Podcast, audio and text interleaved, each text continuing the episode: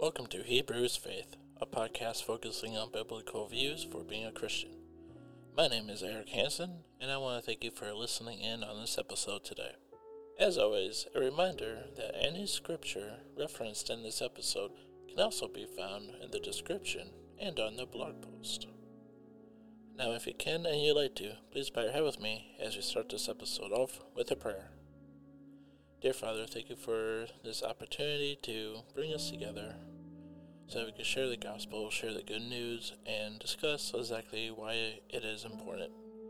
Also, for us to be able to get some ideas as to where and how we can share what you brought us here to do.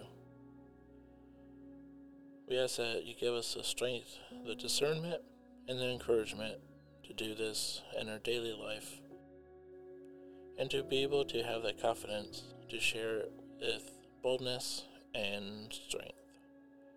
In Jesus' name we pray for all of this. Amen. Now, last episode, we prayed together for evangelism, for God to give us the strength and wisdom to share the good news with others. But what is the good news exactly, and why is it important? These topics are what we will be discussing today. The gospel, or good news as it is also often often translated, should be an integral part of every Christian's life. Not only is it Christ focused and Christ centered, but it is also Christ's message for us to share with the world. If you know what the gospel is, then that's great. But that's also only a third of the equation. You still have to know how you can present it to a new believer to help encourage them. The even tougher part is how to express it to a non believer in hopes God softens their heart to His grace and mercy. In order to do this, the gospel needs to be as direct as possible, meaning we don't trim any of the important elements while making it easy for us to deliver quickly. Not to say that we should just go up to 50 random people a day and tell them the gospel, because then you have to ask if it is really something that is fruitful. But we should be able to share the good news in a way that excites us and does not make us sound robotic in doing so. At its core, the gospel is the good news that God sent his Son, Jesus Christ, to die on the cross for our sins and rise from the dead, providing salvation and eternal life to those who believe in him. That is it. I find it is helpful to remember the most important bullet points that God sent his Son, he died for our sins and rose again for eternal life for believers. Because if you remember it verbatim, then you will not be able to apply it to every situation. For example, you are meeting with a fellow worshiper for breakfast one morning, and they tell you that they're not sure if they are truly saved. They already know why God sent His Son and what happened to Him. So, in this case, the focal point should be that those who believe have eternal life or are saved. The discussion can be drilled down further from here to help explore why the fellow worshiper feels they are lacking in this area. Another way we can use this knowledge of the gospel to glorify God is to filter our lives through it. Let's say you have a habitual issue of anger. Speaking from experience, I can easily get irritated by little things, for example. This is not an easy sin to work through either. Really, no emotion driven sin is. This has carried over into my work in various ways and at times my marriage. So, what I actively focus on now, when I am getting to that point, is to ask myself, is this being said out of love or sin? If it's out of sin, but I still want to say it, I ask, is this really worth nailing Christ to the cross yet again? Once I phrase it this way, I quickly accept that I really should just not say it.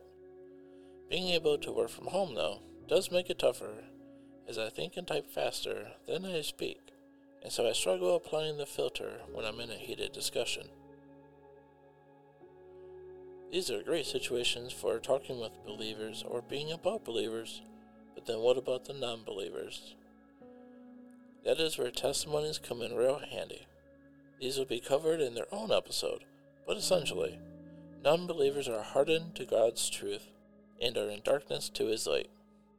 That is where we need to be able to explore our personal experiences and come to a point of, I went through this, this is how God helped or saved me once I believed. All true believers have a testimony, regardless of how little or big it may seem.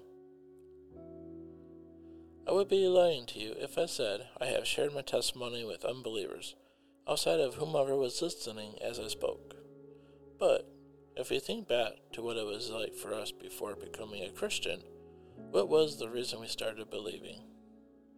Was it because of a difficult situation you saw someone in and yet they couldn't stop being joyful?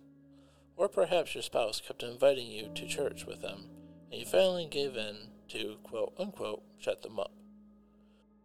Whether that person that introduced you to Jesus Christ gave you a super long testimony or simply said, Hey, let's go to church together, their testimony reflected their faith and it drew you in.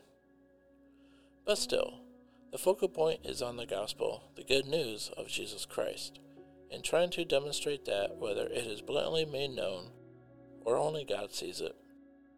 So far in this episode, we looked at what the gospel or good news is, where God sent his Son to die on the cross for our sins and rise from the dead to give believers eternal life. We also looked at some ways we can apply the gospel to our lives, but neither of these really explain just why it's important. Given the TV evangelists that are out there these days, some common questions you may find yourself asking at some point are Why is eternal life greater than a life that could be built now? Or, How come I can't just make a great life now and let it last for eternity?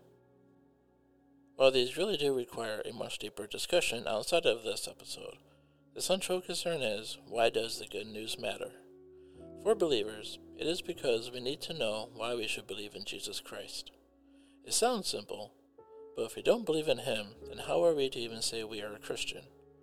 Luke chapter 3, verses 3 through 17 gives us a clue what sort of authority Jesus has, with an emphasis on verse 17, which says, His winnowing fork is in his hand, to clear his threshing floor, and to gather the wheat into his barn, but the chaff he will burn with unquenchable fire. The gospel helps encourage us as to why we are trying to share such news with others. We should not want to see anyone, friend or foe, be burned with unquenchable fire after all.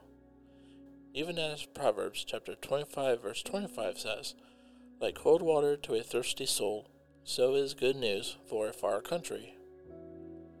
For non-believers, they should want what a believer has. Yet, as we were before believing, they are living to their sins so if we go to Romans chapter 6, verses 5 through 7, Paul says, For if we have been united with him in a death like his, we shall certainly be united with him in a resurrection like his. We know that our old self was crucified with him in order that the body of sin might be brought to nothing, so that we would no longer be enslaved to sin, for one who has died has been set free from sin. And a little bit further in that chapter, verse 23, Paul also writes, For the wages of sin is death, but the free gift of God is eternal life in Christ Jesus our Lord. It is important to note that we shouldn't just let people continue living a sinful life without at least telling them about Christ. Otherwise, their sins are just as much ours.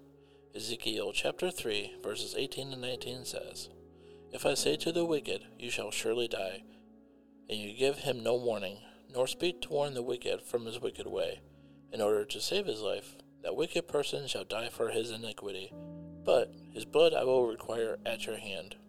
But if you warn the wicked, and he does not turn from his wickedness or from his wicked way, he shall die for his iniquity, but you will have delivered your soul. The question remains how can they understand why they need a Savior?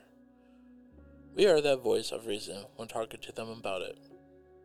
One last thought, though, as I will be touching on some of these points more in other episodes as well, is that to love is not to condone or to be inclusive.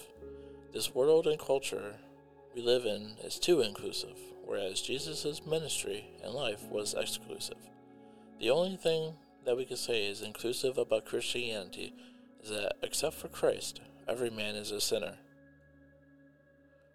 Jesus says in John chapter 14, verse 6, that I am the way and the truth and the life. No one comes to the Father except through me. While we should not fret about matters in this world, we should be concerned not only for our own salvation, but those around us. It should also be said, though, that we are not responsible for their salvation. We are only responsible for sharing the good news. In the next episode, we will talk about ways we can share the gospel in different scenarios. Now, if you can and you would like to, please bow your head with me as we end this episode with a prayer. Dear Father, thank you for this time together. Thank you for the listener, and thank you for being able to share the good news, explain what it is, why it is important, and give some tips on how we can start expressing what the good news is to others right away. Give us the strength and the, give us the strength and encouragement to be able to share this with others, be able to discern what we need to share with them, and how to deliver it to them so it is fruitful and within your will. As we continue on through our days, through our life, ask that you continue to bolden us and give us more strength, more encouragement, more guidance, and be able to do your will and be able to share the good news with all that we can, with everyone that we can, so that they too can feel your love, your unconditional love. Start to feel the warmth from your light. In all of this we pray in Jesus' name. Amen. Until next time, have a blessed season of growth.